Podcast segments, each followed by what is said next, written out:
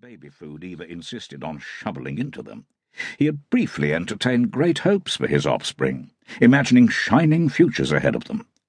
But the older they grew, the worse their behaviour became, from torturing the cat to tormenting the neighbours, though pinning anything on any one of them was impossible, since they all looked exactly the same. He supposed that at least now they were boarders, they were someone else's problem although it was a bloody steep price to pay for it.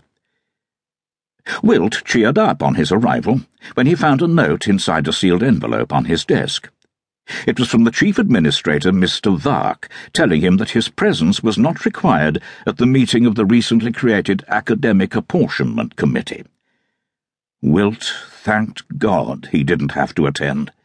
He wasn't sure he had the patience to sit through another interminable session of paper shuffling and self-important pronouncements about nothing.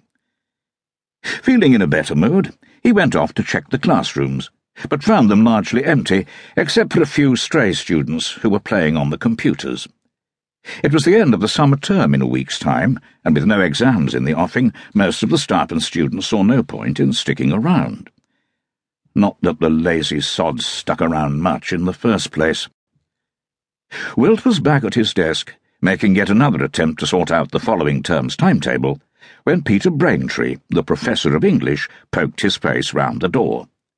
Are you coming to Vark's latest nonsensical gathering, Henry? he asked. No, I'm bloody well not. Vark has sent me a note saying I'm to stay away, and for once I'm going to do what he wants. I don't blame you. Rotten waste of time. Wish I could get out of it as well. I've got stacks of exam papers to mark. Braintree paused. I suppose you wouldn't think of. No, I wouldn't, Wilt said firmly. Mark your own papers. Can't you see I'm occupied? He waved airily at the timetable in front of him. I'm working out how to fit the digital future into Thursday afternoon. Braintree had long since given up trying to make sense of any of Wilt's more obscure remarks. He simply shrugged his shoulders and let the door bang loudly behind him. Wilt gave up the timetable as a bad job, and for the rest of the morning sat filling in the forms the administration department concocted practically every day to justify employing more staff than the university had lecturers. Suppose it keeps the sods off the street he muttered to himself. Just like having so many so-called students makes the employment figures look far better than they really are. He could feel his bad temper returning. After lunch, he sat for an hour in the staff room, reading the newspapers piled up there. As usual, they were filled with horror stories. A pregnant woman had been stabbed in the back, for no apparent reason, by a twelve-year-old boy. Four louts had kicked an old man to death in his own garage, and fifteen insane murderers had been released from Broadmoor after five years, presumably because they hadn't been allowed to kill anyone in that time. And that was in the Daily Times. Wilt tried the graphic, and found it just as sickening. In the end, he skipped the political pages, which were full of lies, and decided to go for some air. He went out to the park and was walking round it when he spotted a familiar figure sitting on a bench. To his surprise, Wilt realized it was his old adversary, Inspector Flint. He crossed over and sat down beside him. What on earth are you doing here? he asked.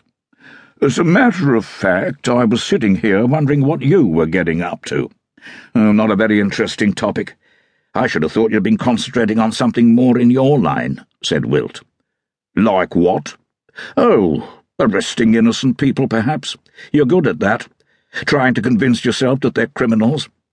I know you were certain I was one when I was idiotic enough to dump that beastly inflatable doll down a pile hole, but I was drunk at the time, and anyway, it was years ago.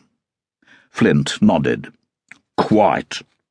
Then there was the drug stunt and the terrorist business in Willington Road.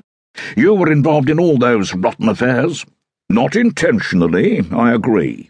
But it's interesting how you repeatedly seem to find yourself in the middle of particularly curious situations. There must be something criminal about you for you to get caught up in quite so many nefarious activities, don't you think? No, I don't think.